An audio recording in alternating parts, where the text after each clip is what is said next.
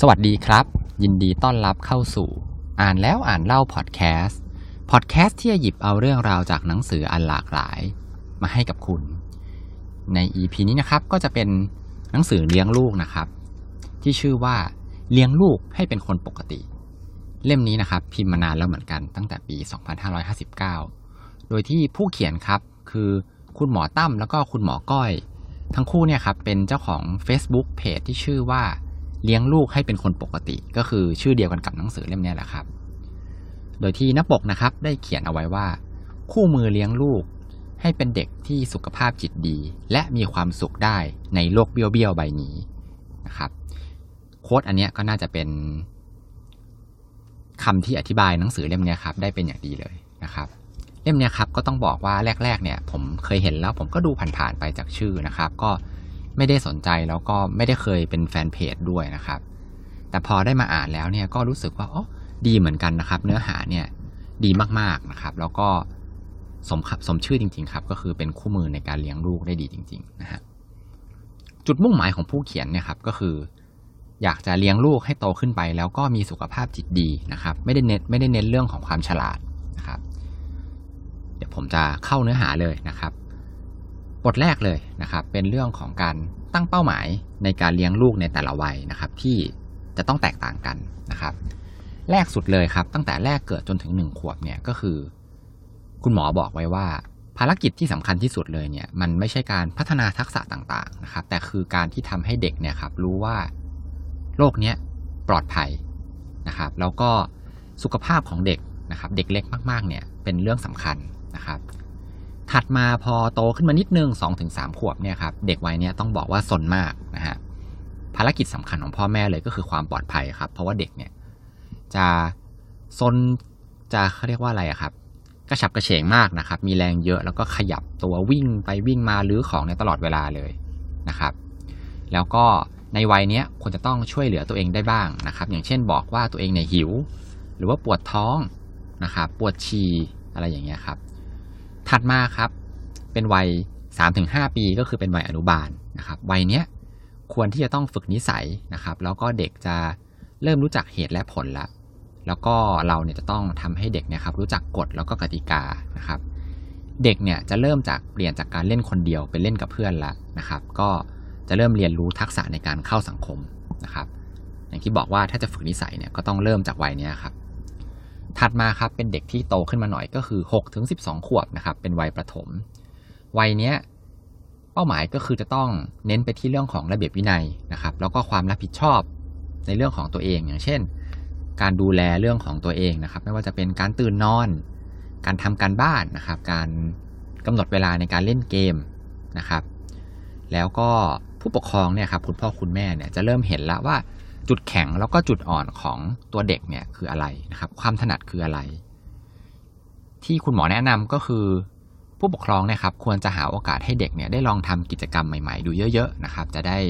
คอยสังเกตช่วยเขาสังเกตได้ว่าตัวเขาเนี่ยชอบแล้วก็ถนัดอะไร ถัดมาครับก็คือเป็นวัย 13ถึง18 ก็จะเป็นวัยรุ่นละนะครับ เด็กๆ ในวัยนี้ถ้าเกิดว่าปูมาดีตั้งแต่เด็กๆเนี่ยครับก็จะในวัยนี้ก็จะดีนะครับ เป็นวัยที่เตรียมตัวไปสู่การเป็นผู้ใหญ่นะครับ ก็ข้อแนะนำก็คือให้ลองมอบหมายงานให้มากขึ้นนะครับ รวมถึงพูดคุยกับลูกในเรื่องของเพศด้วยนะครับ ในเรื่องของคนรักนะครับ หัวข้อถัดมานะครับของหนังสือก็คือเรื่องของความภาคภูมิใจในตัวเองนะครับ อันนี้ก็น่าสนใจเหมือนกันนะครับ คุณหมอบอกว่า เพื่อความภาคภูมิใจในตนเองที่ดีของลูกเนี่ย ก็มีข้อแนะนำของคุณหมอนะครับ เราจะไล่เป็นข้อๆนะครับ ข้อหนึ่งครับก็คือให้ส่งเสริมให้ลูกเนี่ยช่วยเหลือตัวเองนะครับ เริ่มจากกิจกรรมที่เหมาะสมกับวัยนะครับ โดยอาจจะมอบหมายงานบ้านง่าย ๆ ให้ก่อนตอนที่ยังเด็ก ๆ อยู่นะครับ เพื่อที่จะค่อยๆ เพิ่มความภาคภูมิใจในตัวเองนะครับ การทำแบบนี้ครับต้องบอกว่าถึงแม้จะเหนื่อยนะครับ แล้วก็น่าเบื่อนะครับ แต่สุดท้ายเนี่ยเด็กก็จะเริ่มรู้สึกว่าตัวเองเนี่ยมีคุณค่านะครับ แล้วก็ ได้รับความไว้วางใจจากคุณพ่อคุณแม่นะครับ ที่มอบหมายงานบ้านเนี่ยให้ทำถึงแม้จะเล็กน้อยก็ตามนะครับ ข้อ2ครับให้ชมเชยให้ถูกวิธีนะฮะการชมที่ดีเนี่ยควรจะต้องระบุไปที่พฤติกรรมที่ดีของลูกนะครับ แล้วก็บอกความรู้สึกที่มีไปด้วยความจริงใจนะครับ ก็คืออาจจะเป็นเรื่องของการบอกว่าทำแบบนี้ดีมากเลยช่วยคุณพ่อคุณแม่ได้เยอะนะครับ ไม่ใช่ไปชมว่าเก่งนะครับ การชมว่าเก่งเนี่ยไม่ได้ชมที่พฤติกรรมของลูกนะครับ แล้วก็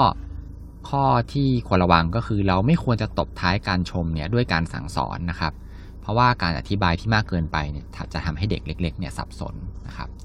ข้อ3ครับให้กำลังใจเมื่อล้มเหลวนะครับ การที่บางทีแบบเด็กทำอะไรแล้วล้มเหลวนะครับ การตำหนิเนี่ยสามารถทำได้ แต่ว่าอย่าให้เด็กเนี่ยเสียเซลล์นะครับ หลีกเลี่ยงการตำหนิที่ตัวบุคคลนะครับ อย่างเช่น โง่ห่วยอะไรแบบนี้ครับเป็นการตำหนิไปที่ตัวของเขานะครับ อันนี้ห้ามทำ นะครับ ให้เราบอกถึงสิ่งที่เราต้องการที่จะแก้ไขนะครับ ให้เด็กเนี่ยแก้ไขหรือว่าบทลงโทษนะครับ พูดได้ชัดเจนนะครับ บทสรุปของบทเนี่ยครับก็คือความภาคภูมิใจของลูกเนี่ยสำคัญนะครับ เราควรที่จะเริ่มสร้างตั้งแต่อายุอย่างน้อยๆ เพื่อให้ลูกเนี่ยแข็งแกร่งมากพอที่จะยืนหยัดด้วยตัวเองได้ในอนาคตนะครับ เรื่องถัดมาครับเป็นเรื่องของการปรับตัวนะครับ ผู้ฟังลองคิดดูครับว่าจะดีแค่ไหนถ้าเกิดลูกของเราเนี่ยเป็นคนที่ปรับตัวได้เก่ง กินอะไรก็ได้นะครับ นอนก็ง่าย กินก็ง่าย อยากลองอะไรใหม่ ๆ แล้วก็ไม่เรื่องมากนะครับ ก็คุณหมอบอกว่า คนเราเนี่ยครับรวมถึงเด็กเนี่ยมีทั้งคนที่ปรับตัวง่ายแล้วก็ปรับตัวยากนะครับ ทีนี้ถ้าเกิดว่าอยากให้ลูกปรับตัวง่ายครับก็มีวิธีอยู่ด้วยกัน 2 ข้อนะครับ ก็คือ 1. ให้ฝึกความอดทนนะครับ ก็คือให้เลี้ยงโดยไม่ตามใจนะครับ แบบว่า จะต้องได้เดี๋ยวนั้นรอไม่ได้เลยอะไรอย่างเงี้ยครับ ทีนี้ถ้าเกิดว่าคุณพ่อคุณแม่เนี่ยกำลังตัดลำคาญอยู่บ่อยๆนะครับ ลูกก็จะไม่ได้ฝึกครับ แบบลำคาญที่ลูกงองแงอะไรอย่างเงี้ยก็ให้ไปเลยอย่างเงี้ยครับลูกก็จะไม่ได้ฝึกความอดทนนะครับ แล้วก็ไม่ได้ฝึกการรอคอย วิธีที่2ครับก็คือช่วยให้ลูกเนี่ยได้มีประสบการณ์ที่หลากหลายนะครับ ก็คุณพ่อคุณแม่เนี่ยควรจะสนับสนุนให้ลูกเนี่ยได้ลองทำกิจกรรมที่หลากหลายนะครับ ก็จะทำให้ลูกเนี่ย สามารถปรับตัวได้เก่งขึ้นนะฮะเหมือนมีประสบการณ์เยอะๆครับคล้ายๆกับผู้ใหญ่เหมือนกันนะฮะเรื่องถัดมาครับที่น่าสนใจก็คือเรื่องของการมีความรับผิดชอบนะครับ อันนี้ก็คล้ายๆกับตอนแรกที่เราคุยกันนะครับ ก็คือวิธีการที่คุณหมอแนะนำก็คือให้มอบหมายงานบ้านให้ครับ อันนี้มีแบ่งเป็นข้อๆอีกแล้วนะครับ เป็นข้อแนะนำก็คือ1ครับให้เปิดโอกาสนะครับให้กับเด็ก อย่ารีบเข้าไปทำอะไรแทนเขานะครับ ในอันในงานที่เรามอบหมายไปให้นะครับ อย่างเช่น ให้กวาดบ้านอะไรอย่างเงี้ยกวาดแล้วก็บางทีก็เลอะหรือว่าให้ช่วยล้างจานอะไรเงี้ยครับล้างแล้วก็แบบอาจจะเลอะกว่าเดิมอะไรเงี้ยก็เราก็ต้องใจเย็นๆนะครับสองครับให้หนักแน่นแล้วก็ใจเย็นๆนะครับ เด็กเนี่ยอาจจะงองแงนะครับ จะแบบไม่ยอมเก็บของเล่นนะครับ ถ้าเกิดคุณเนี่ยเอาจริงนะครับ หรือว่าแบบบางทีงองแงจนคุณไปเก็บแทนอะไรเงี้ยคุณก็ต้องใจเย็นๆนะครับ ข้อ3ครับชื่นชมเมื่อลูกทำได้ครับ เราอาจจะบอกว่า โอ้โห วันนี้เก็บของเล่นได้เรียบร้อยจังเลย คุณแม่ภูมิใจมาก ๆเลยนะครับ หรือว่าหนูเก็บจานเองได้เนี่ย ช่วยแม่ได้เยอะเลย แม่ก็ไม่ต้องเหนื่อยที่จะแบบมานั่งเก็บจานทุกครั้งนะครับ อะไรประมาณนี้นะฮะหัวข้อถัดมาครับ เป็นปัญหายอดฮิตเลยนะครับ ก็คือการเอาแต่ใจครับ คุณหมอก็แนะนำเทคนิคการแก้ปัญหาไว้นะครับ ด้วยกัน 3 ข้อนะครับ ข้อแรกครับเรียกว่า soft but firm นะครับ ก็คือไม่ว่าลูกเนี่ยอยากจะได้อะไร ถ้าคุณเห็นว่าเขายังไม่สมควรที่จะได้มันในตอนนี้เนี่ยก็ให้ชี้แจงแล้วก็ปฏิเสธลูกไปแบบสุภาพนะครับ แบบซอฟๆนะครับ ไม่ต้องส่งเสียงดังนะครับ ไม่ต้องไปดุแบบมากเกินไป แต่ที่สำคัญต้องหนักแน่นครับก็คือเฟิร์มนะฮะไม่ว่าลูกจะโวยวายอารวาสนะครับ หรือว่าอ้อนวอนนะครับ คุณก็ต้องยืนยันคำเดิมนะครับ ข้อ 2 ครับ ก็ต้องดูจังหวะว่าจะปล่อยหรือว่าจะจับนะฮะหลาย ๆ คนเนี่ยอาจจะสงสัยว่าแล้วในจังหวะที่ลูกกำลังเอาแต่ใจเนี่ยเมื่อไหร่เราควรจะปล่อยให้ร้องไห้อารวาสไปเรื่อย ๆ หรือเมื่อไหร่จะต้องจัดการนะครับ คุณหมอแนะนำหลักการง่าย ๆ ครับ ก็คือให้ดูที่ความรุนแรงของพฤติกรรมครับ ถ้าพฤติกรรมไม่รุนแรงนะครับ ไม่รุนแรงคืออะไร ไม่รุนแรงก็คือไม่ไปทำร้ายตัวเอง ไม่ไปทำร้ายผู้อื่น ไม่ทำลายข้าวของ ให้ปล่อยไปก่อนนะครับ แต่ถ้าเกิดว่าเริ่มรุนแรงมีการคว้างของนะครับ ตีหรือว่าทำร้ายตัวเองเนี่ย ให้เราเข้าไปจัดการนะครับ จัดการโดยการจับมือเขาไว้แล้วก็บอกว่าทำไม่ได้นะ หรือว่าถ้าเกิดงองแงมากๆนะครับ ก็อาจจะต้องล็อกตัวเอาไว้นะฮะข้อที่3นะครับก็คือให้ทำทุกครั้งแล้วก็ทำทุกคน ข้อนี้สำคัญมากเลยนะครับ ก็คือ จะต้องทำแบบเดียวกันทุกครั้งนะครับ แล้วก็ทำเหมือนกันทุกคนนะครับ ที่ช่วยกันเลี้ยงไม่อย่างนั้นเนี่ย เด็กเวลาที่ไม่ได้เนี่ยก็จะไปหาคนอื่นคนที่ตามใจนะครับ ก็จะฝึกแล้วก็แก้ปัญหาเรื่องการเอาแต่ใจเนี่ยไม่ได้ ปัญหาถัดมาครับเป็นปัญหายอดฮิตอีกเช่นกันก็คือ ดื้อนะฮะอันนี้ต้องขออธิบายข้อแตกต่างก่อนว่าดื้อกับเอาแต่ใจมันต่างกันยังไง เอาแต่ใจที่เมื่อกี้ที่เราคุยกันไปเนี่ยครับมันคือการที่ลูกขอ แล้วคุณเนี่ยไม่ให้ลูกก็เลยอารวาสนะครับ แต่การที่ดื้อเนี่ยก็คือคุณขอให้เขาทำแล้วลูกไม่ยอมทำตาม คุณก็เลยหงุดหงิดนะครับ หรือว่าคุณก็อาจจะเป็นคนที่อารวาสเสียเองนะครับ การแก้ความดื้อเนี่ยครับ ยากกว่า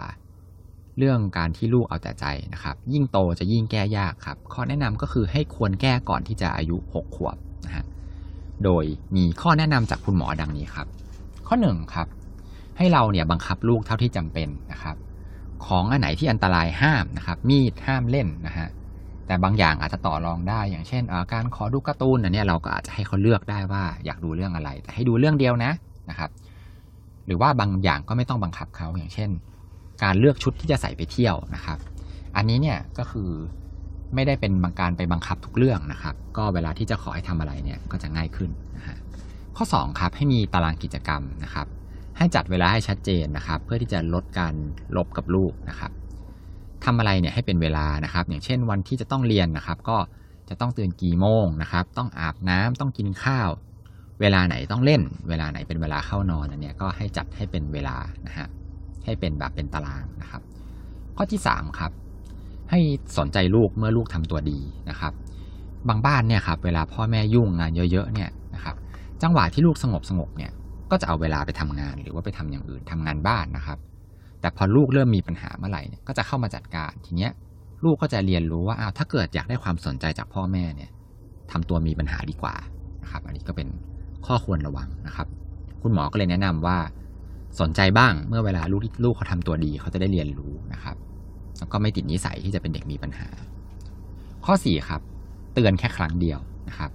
ต้องบอกว่าการบ่นมากๆเนี่ยมันไม่ช่วยอะไรเลยนะครับ สุดท้ายเนี่ยลูกก็จะไม่อยากคุยกับพ่อแม่นะครับ เวลาเตือน พูดให้สั้น ชัด แล้วก็ตรงประเด็น จะให้ทำอะไร แล้วก็บอกแค่ครั้งเดียว ถ้าเกิดพูดหนึ่งครั้งเราไม่ทำตามให้ action ในทันทีนะครับ ข้อ 5 ครับ เวลาที่เราสั่งนะครับ หรือว่าเตือนเนี่ยให้ปรับน้ำเสียงเนี่ยให้จริงจังนะครับ ให้ต่างจากเสียงปกตินะครับ กึ่งกึ่งไปทางดุอะครับ ข้อ 6 ครับ ให้พาลูกทำนะครับ ก็คือให้เข้าชาร์จเลย ยกตัวอย่างเช่น เด็กเล็ก ๆ นะครับ เวลาบอกว่าแบบให้ไปอาบน้ำแล้วไม่มาอาบน้ำนะครับ ก็ให้อุ้ม หรือว่าให้ลากไปเลยนะครับ บอกให้เก็บของเล่นแล้วไม่เก็บก็เช่นกันครับ ให้อุ้มหรือว่าให้ลากแล้วก็มาเก็บนะครับ ทีนี้เมื่อเด็กเริ่มเรียนรู้แล้วนะครับ ว่าแบบยังไงก็ต้องไปทำเนี่ยต่อไปเขาก็จะรู้ละไม่ต้องเข้าชาร์จละ แต่ว่าให้เราเนี่ยบอกไปเลยว่า จะไปเองดีๆ หรือว่าจะให้พาไปนะครับ แค่นี้ลูกก็หนาวละนะครับ ข้อ 7 ครับให้ตัดสิทธิ์ก็คือให้วางเงื่อนไขไปเลยว่า ถ้าไม่ถ้าไม่ทำ จุดๆที่เราสั่งแล้วเนี่ยก็จะอดอดเล่นอะไรบางอย่างนะครับแต่ว่าวิธีนี้ครับอาจจะไม่สำเร็จในกรณีที่ที่บ้านเนี่ยมีของเล่นอยู่เต็มบ้านนะครับ เพราะว่าอดอย่างหนึ่งเขาก็จะไปเล่นอีกอย่างหนึ่งแทนนะครับ อันเนี้ยส่วนตัวที่บ้านผมก็ประสบปัญหานี้เหมือนกันนะครับ เพราะว่าลูกพอห้ามเล่นอะไรแล้วเนี่ยเขาก็จะไปเล่นอย่างอื่นนะครับบางทีก็แบบไปหยิบกระดาษมาวาดรูปอะไรแบบเนี้ยนะครับ ข้อ 8 ครับ time out time out เนี่ยก็คือให้ไปอยู่ในที่ที่เบื่อๆนะครับ แต่ว่าไม่ใช่ที่ที่น่ากลัวนะครับ วิธีการก็คือให้ระยะเวลาเนี่ยหนึ่งนาทีต่อหนึ่งขวบครับ อย่างเช่นสี่ขวบ เวลาจะ time out เวลาเขาทำอะไรผิดเนี่ย ก็ให้นั่งเฉยๆสี่นาทีบนโต๊ะนะครับ ถ้าเกิดเขาลุกออกมาก่อนเวลาเนี่ยให้เริ่มต้นใหม่นะครับ อันเนี้ยข้อควรระวังก็คือบางทีจาก 4 นาทีเนี่ยครับมันอาจจะยืดยาวกลายเป็น 1 ชั่วโมงก็ได้นะครับ คุณพ่อคุณแม่ก็ต้องมีความอดทนมากประมาณหนึ่งเลยนะครับ ก็อันนี้เป็นเนื้อหาคร่าวๆที่ผมเลือกมานะครับ ต้องบอกว่า ยังมีอีกหลายประเด็นเลยในหนังสือเล่มนี้ที่น่าสนใจนะครับ เล่มนี้ดีมากๆเลยครับ เป็นคู่มือที่ช่วยให้คุณพ่อคุณแม่เนี่ย เลี้ยงลูกได้อย่างเหมาะสมนะครับ แล้วก็ดีเลยนะฮะสุดท้ายก่อนจะจบ EP นี้นะครับ ก็ขอให้ทุกคนมีความสุขในการอ่านหนังสือที่ชอบครับ แล้วพบกันใหม่ EP หน้าครับ สวัสดีครับ